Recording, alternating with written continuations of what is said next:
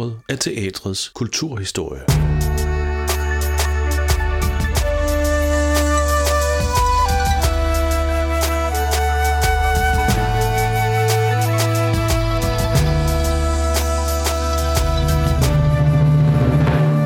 Bag scenen er en podcastserie med personlige historier, fortalt af mennesker, der lever og arbejder, eller har arbejdet rundt om i teatrets krogede verden, og oftest ude i kulisserne.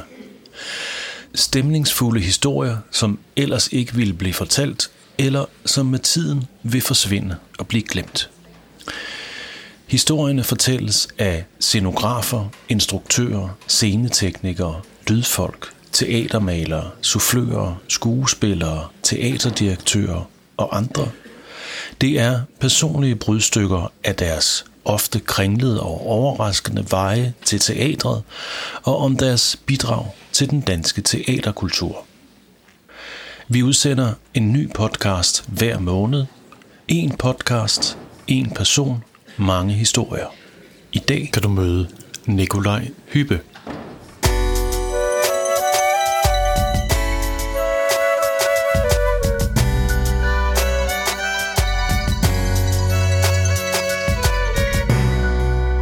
Den første gang, jeg så en ballet, var jeg fem år gammel, og jeg var inde og se Nødknækkeren.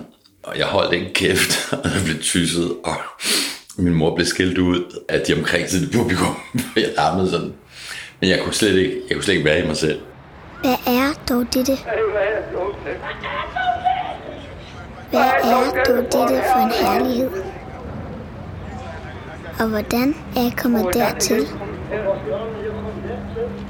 For det første hele det der med at ankomme til teateret, det der, det der kæmpe enorme bygning, balkongerne og lysekronen, muserne, Akropolis, orkestergraven, krumelyerne, øh, før nødknækkerne overhovedet var startet. Det var sådan en sanse opbud, før det var gået i gang. Overturen, noget af det smukkeste Tchaikovsky musik, der overhovedet er skrevet. Og så gik tæppet for Flemming Fælles Nødknækker, eller som den også hed, Klares juledrøm. Drømmer jeg? Eller er jeg vågen?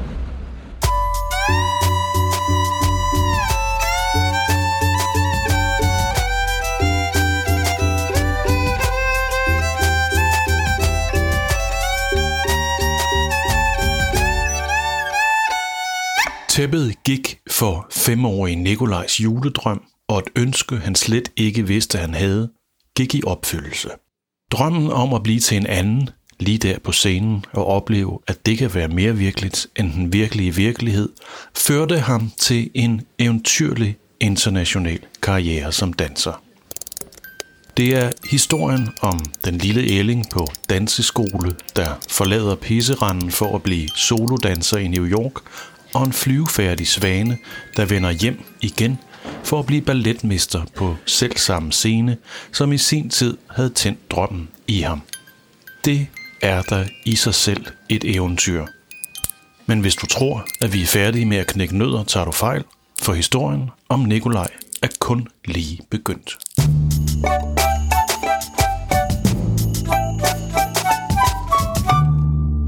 Det var et lynnedslag i mit liv, og et skældsættende øjeblik i mit liv. Det var alt det, som jeg havde drømt om, og mere til.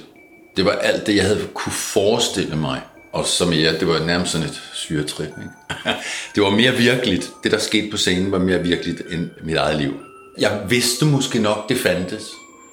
Men at det kunne være så forjættende, at det kunne være så livgivende, det, det, det var... Da det var slut, jeg ville jeg ikke ud. Jeg ville ikke, jeg ville ikke gå. jeg insisterede på, at vi skulle blive siddende. Og endelig så fik mine forældre mig så ud af vagten, ikke? ud af teateret. Og jeg kan huske, at jeg havde programmet, og det der program, til sidst var det fuldstændig lusligt. Altså, der var nærmest ikke papir eller klips i det. Jeg havde det fremme, og det var på mit værelse. Jeg hævde det frem en gang, men man kiggede i det, som om det var... Jeg tror, jeg, jeg tror stadigvæk, jeg har programmet fra aften.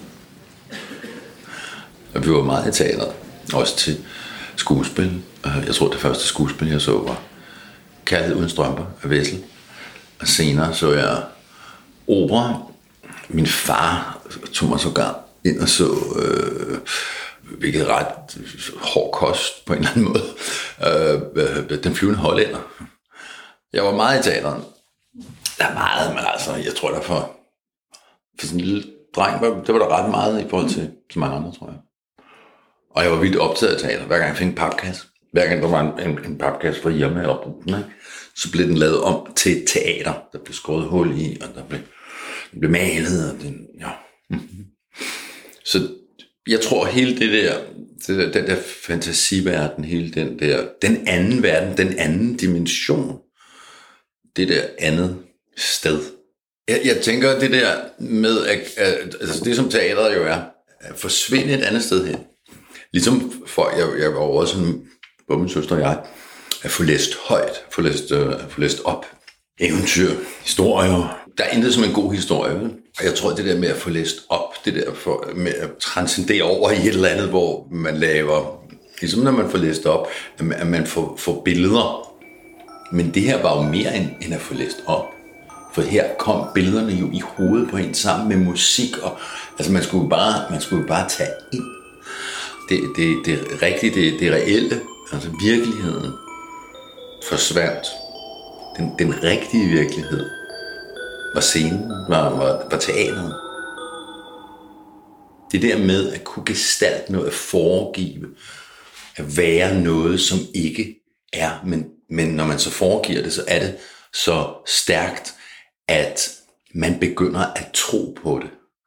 Teateret, i mit tilfælde så dansen, var jeg nu ikke blevet balletelev, så, så kunne det jo være, at jeg senere hen var måske blevet skuespiller. Jeg gik faktisk også på et tidspunkt, var, var jeg i Københavns Drengekår, jeg gik på sådan en gymnasium. Så der var jo et eller andet med, med, med kunst, det her gestaltet, om det var musik, om det var dans, eller, eller at klæde sig ud og spille komedie og, og blive til en anden. Uh, tra- transformationen, jeg tror, det, det var det, der var så fascinerende.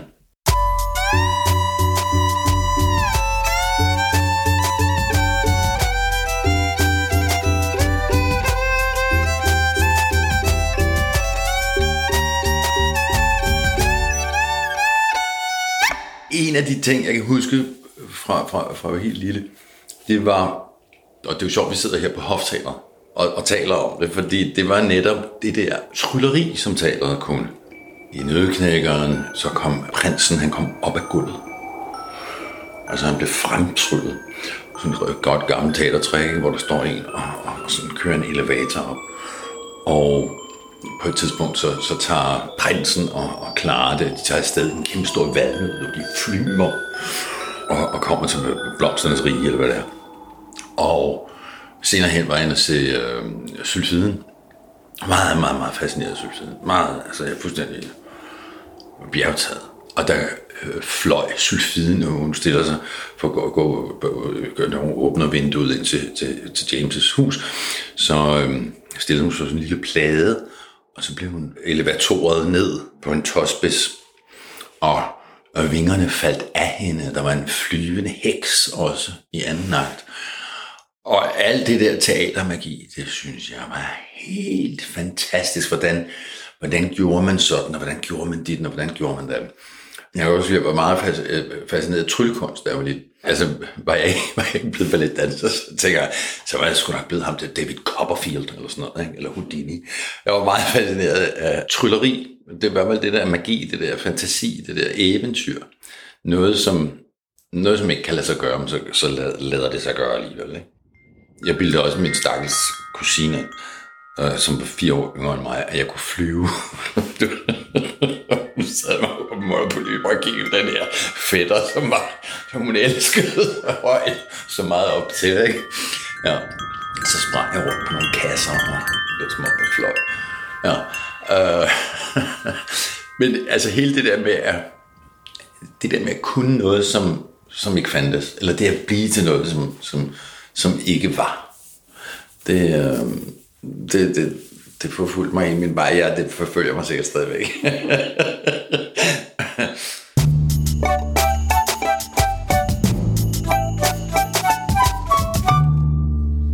da jeg havde set den nødknæk og den der sulfide, jeg tror også på et eller andet tidspunkt, ser jeg Napoli, um, Carmen, Roland Petit. Jeg ser forskellige ting, og jeg, jeg beslutter mig på, at jeg skal, være, jeg skal, jeg skal ind på, på, på det Kongelige Teaters balletskole.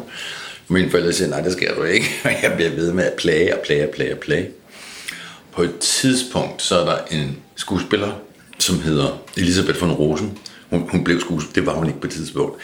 Hendes mor hed altså Marianne von Rosen, og var pensioneret, var gammel balletdanserinde, og havde en balletskole. Og, altså, og Elisabeth von Rosen havde gået på, på, på teaterets øh, øh, balletskole, og røg ud, og kom i klasse med min søster. De blev gode venner. Og jeg plagede, altså jeg sad salonen af Elisabeth, og plagede hende altid om, at hun skulle fortælle, fortælle, fortælle om øh, være på teater, fortælle om teater, fortæl om dansen, fortælle om balletten, fortælle om dit og dan. Uh, og så sagde hun, hvorfor sender jeg mig ikke til dans hos min mor? Hun har en balletskole. Der kom jeg så til, så gik jeg så til, til ballet hos Elsa Marianne, og så på et tidspunkt, der havde gået der et halvt års, til en gang om ugen, ind i pisseranden. Og dengang var pisseranden, det var altså stadigvæk øh, luder om 20, og der, man kunne stadigvæk, øh, hvad hedder det, sælge, sælge varme varer og sådan noget. Der kom jeg ind med en lille turnyster, og, og en gang om ugen, ikke? og der hang Olga og, og Roberta ud af vinduet. Hej, hej, skal du optale sig Marianne? En god fornøjelse. Så det, det var virkelig stadigvæk øh, rabarberkvarter. Men der startede jeg så i en pisserand der hos Hans Marianne, og så efter et halvt års tid, så siger hun til mig, nu næste uge, de andre skulle ikke komme, for det var jo fuldt ligesom sådan øh, almindelig skolers ferie. Men jeg kunne bare komme. Jeg kunne bare komme ind. Og det gjorde jeg så. Og så var der Henning Kronstam. Han var chef for balletskolen. Han var leder af balletskolen. De kiggede sig på fødder og ben, og jeg hoppede op og ned, og, og lavede chancement, og og hvad jeg havde lavet andre chakatter. Og så udfyldte de en blanket, og så gik jeg hjem med den og sagde, jeg skal ind om 14 dages tid. Det var, jeg kan huske, det var, det, var, det, var, det var en søndag, det var den 16. april på en søndag. Det var dronningens fødselsdag og der skulle jeg så ind og øh, til optagelsesprøve på, på teater. Min far blev stik tøjet, og ringede til Marianne og sagde, hvad skulle fem ikke blande dig i, i, i, i, i vores børneopdragelse her. Og så sagde hun til ham, prøv at høre, det er det eneste, han vil, og det skal han. Og det er hans drøm, og han, kan, han er talentfuld, og øh, det skal I gøre. I bør jo under ham. Fordi det her mente hun, jeg ville kunne drive til noget, jeg ved ikke, hvordan hun... Men de gav efter, og så kom jeg så ind der på dronningens fødselsdag. Jeg kan huske, der var flag over det hele, da vi kørte ind. Vi boede herop, og så kørte min mor mig til, til optagelsesprøve. Og så kiggede jeg på et seksårskursus, og vi startede helt for mange børn. Mange børn på det her seksårskursus. Og så, øh, og det, var, det var faktisk hver dag, man gik. Øh, det var lang tid. Og så faldt de sådan fra, og det blev så, der var nogen, der blev sorteret fra, og nogen fik at vide, at de, de ville komme tilbage her. Og, og så til sidst var der den, den rigtige optagelsesprøve. Jeg havde et par balletsko. Jeg havde et par balletsko, og dem skulle jeg jo selvfølgelig have på til den der sidste eksamen, den der sidste optagelsesprøve. Så jeg glemte dem. Min mor kørte hjem. Hun kørte hjem. Fra Kongens Nytorv til, øh, vi boede næsten ved Hellerup station. Der var grøn bølge, og så kørte hun tilbage, og der var grøn bølge. Hun blev ved med at sige, det var her, det er forsynet. og, men så kom jeg ind der med min balletsko. Først var man til danseprøve, og så bagefter så var man til lægeprøve, hvor man så blev målt og varet, og og så så de så forældrene, skulle de se forældrene. Jeg kan huske, min, min mor trak maven ind. de skulle se, hvad, hvad, hvilken højde og drøjde mor og faren havde. Ikke? Hvordan er generne? Jeg, spørger, jeg prøver at høre, jeg spørger altid, hvis der er et eller andet med en, en, en, eller anden en dreng eller pige, som er meget lille af alderen, siger, hvor høj er mor og faren? Prøv, jeg tror faktisk, man kan måle nu. Jeg tror, det hedder håndrodsmåling. Der kan man måle, hvor, høje, hvor høje folk bliver. Det kunne man ikke dengang. Og så, så kom jeg ind.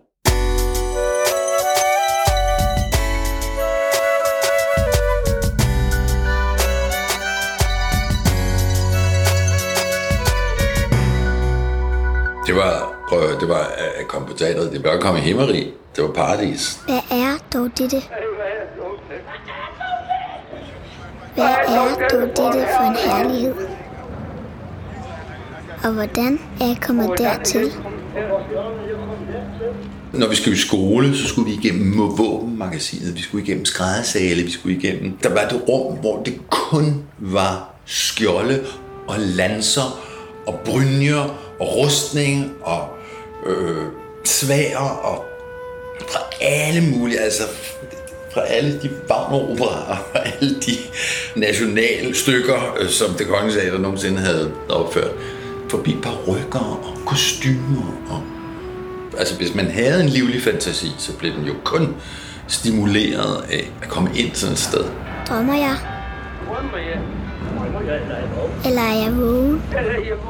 Det var en omvæltning selvfølgelig fra en almindelig kommuneskole, men øhm, for mig var det, det var ren narko. Så kom jeg ind i en klasse, der var nogen, der havde gået der to år, nogen, der havde gået tre år, der var en, der havde gået der fra, fra første.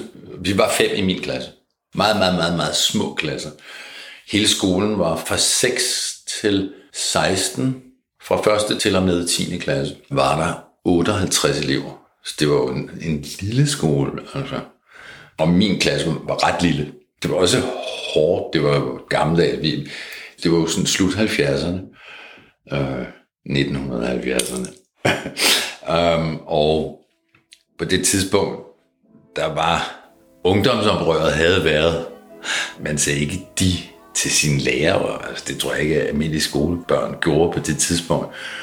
Jeg tror ikke, vi sagde de, men det var herre Andersen og fru Kaiser og fru Raller, og vi titulerede dem herre og fru. De gamle skuespillere på teateret ville have, vi skulle, altså en Ebbe Rode og en Jørgen, han var sgu ikke så gammel, Jørgen Ringberg, og nogle af de der gamle trofæer, en Gottschalk og Olaf Ussing, dem skulle man stoppe og goddag Ussing. Og stoppe og spukkede man, og pigerne kniksede. Altså, fuldstændig som på Røde Kongens tid. Hvilket er ret mærkeligt, det er slut 70'erne. Hele resten af Danmark har rykket sig, og derinde, der var det sådan helt, altså, sådan en boble, ikke? Altså, ja. Det var nok meget kæft og retning. Det var lige noget, jeg kunne forstå.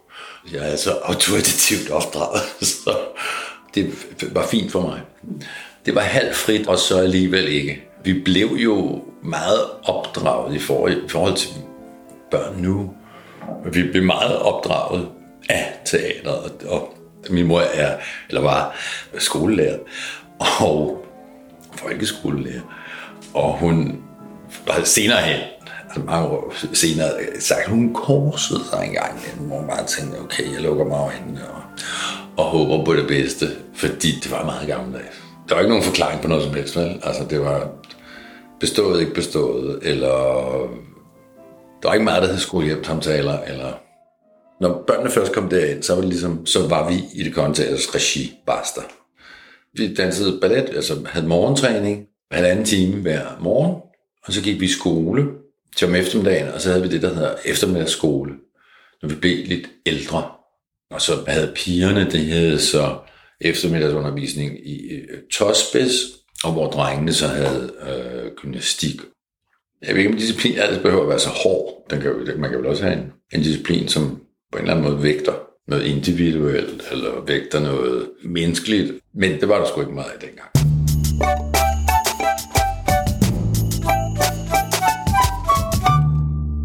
Jeg var færdig, jeg var ikke færdig, jo, jeg var sgu lidt færdig. Jeg var, jeg var 40 i, i, i Amerika, og, og ligesom havde, jeg havde altså danset der, det jeg skulle, synes jeg.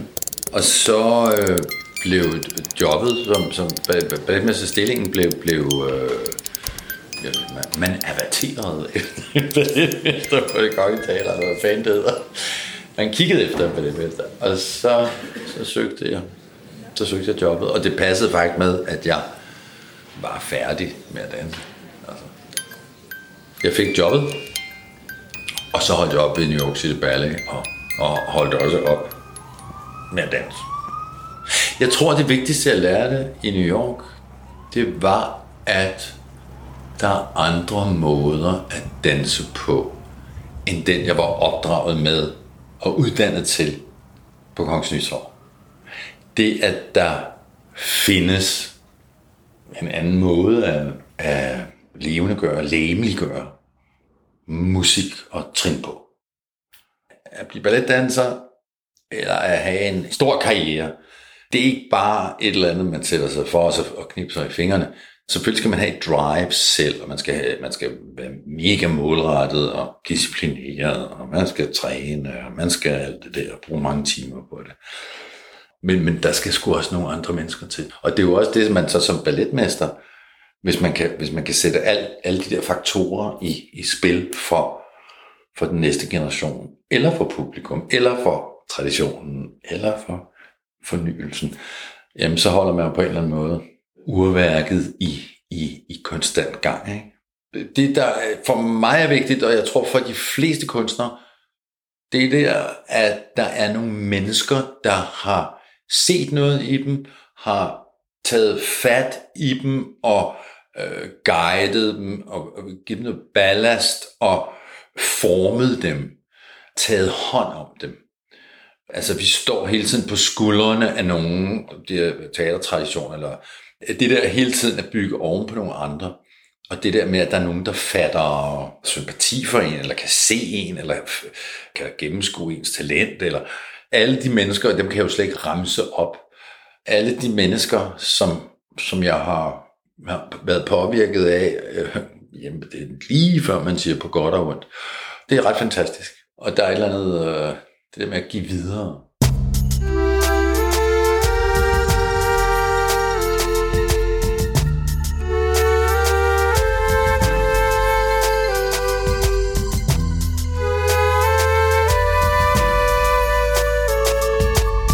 Der var engang en gammel balletmester. En eller anden dag, så siger han, ja, jeg tror, jeg har været en 23.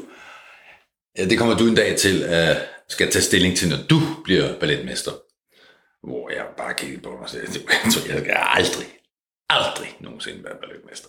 Jeg kunne ikke drømme om. Det er jo fint at, at tage sig af sin egen krop, sine egne roller, øh, have et, et, et stort engagement i egen karriere. Men det der med at være så, at, at, hvilket jeg synes, jeg var meget, meget tidligt, diffust interesseret i alt, hvad der omhandler teater og dans. Måske det der med, med taleteater og operaen ligesom gik lidt i glemmebogen, men, men jeg tror, som barn og helt ung, at, at bare være sådan diffust interesseret i alt, hvad der er teater. Og, og så også at, at synes, at man har et point of view, man har et synspunkt, og man har nogle personlige værdier og æstetikker, som man bør dele ud af, skal dele ud af, vil dele ud af. Noget, der kan fremme kunstarten, fremme en trup dansere.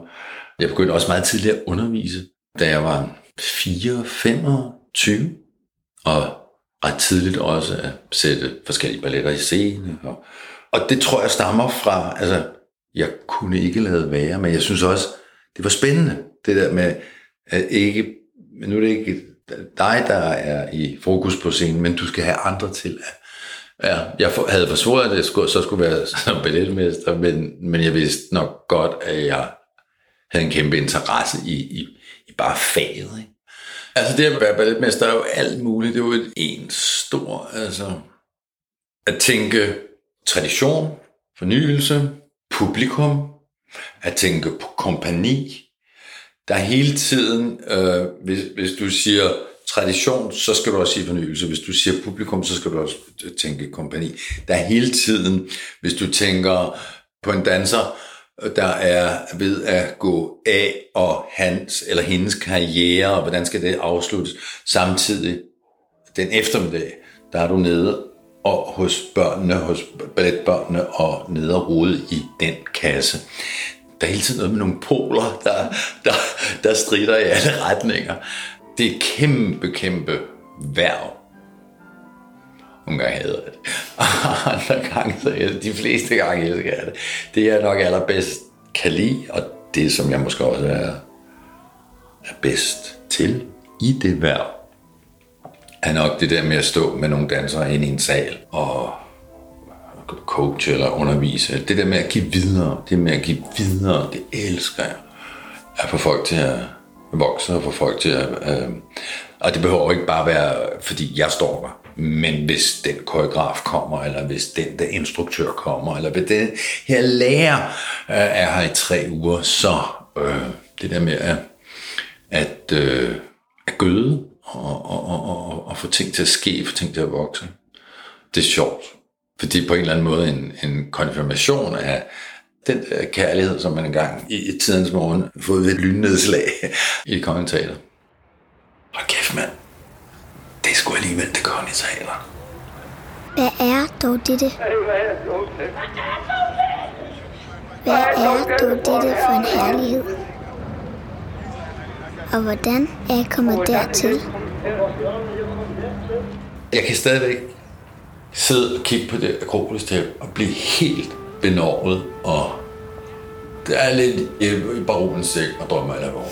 Og det er jo sikkert, fordi man er, jeg vil lige sige, født derinde, men altså, selv balletdansere, der ikke er opdraget på det kongelige teaters balletskole, men måske har været 20 år i, i den danske ballet, de har det på samme måde. Det bliver på en eller anden måde ens hjem. Drømmer jeg? Eller er jeg vågen?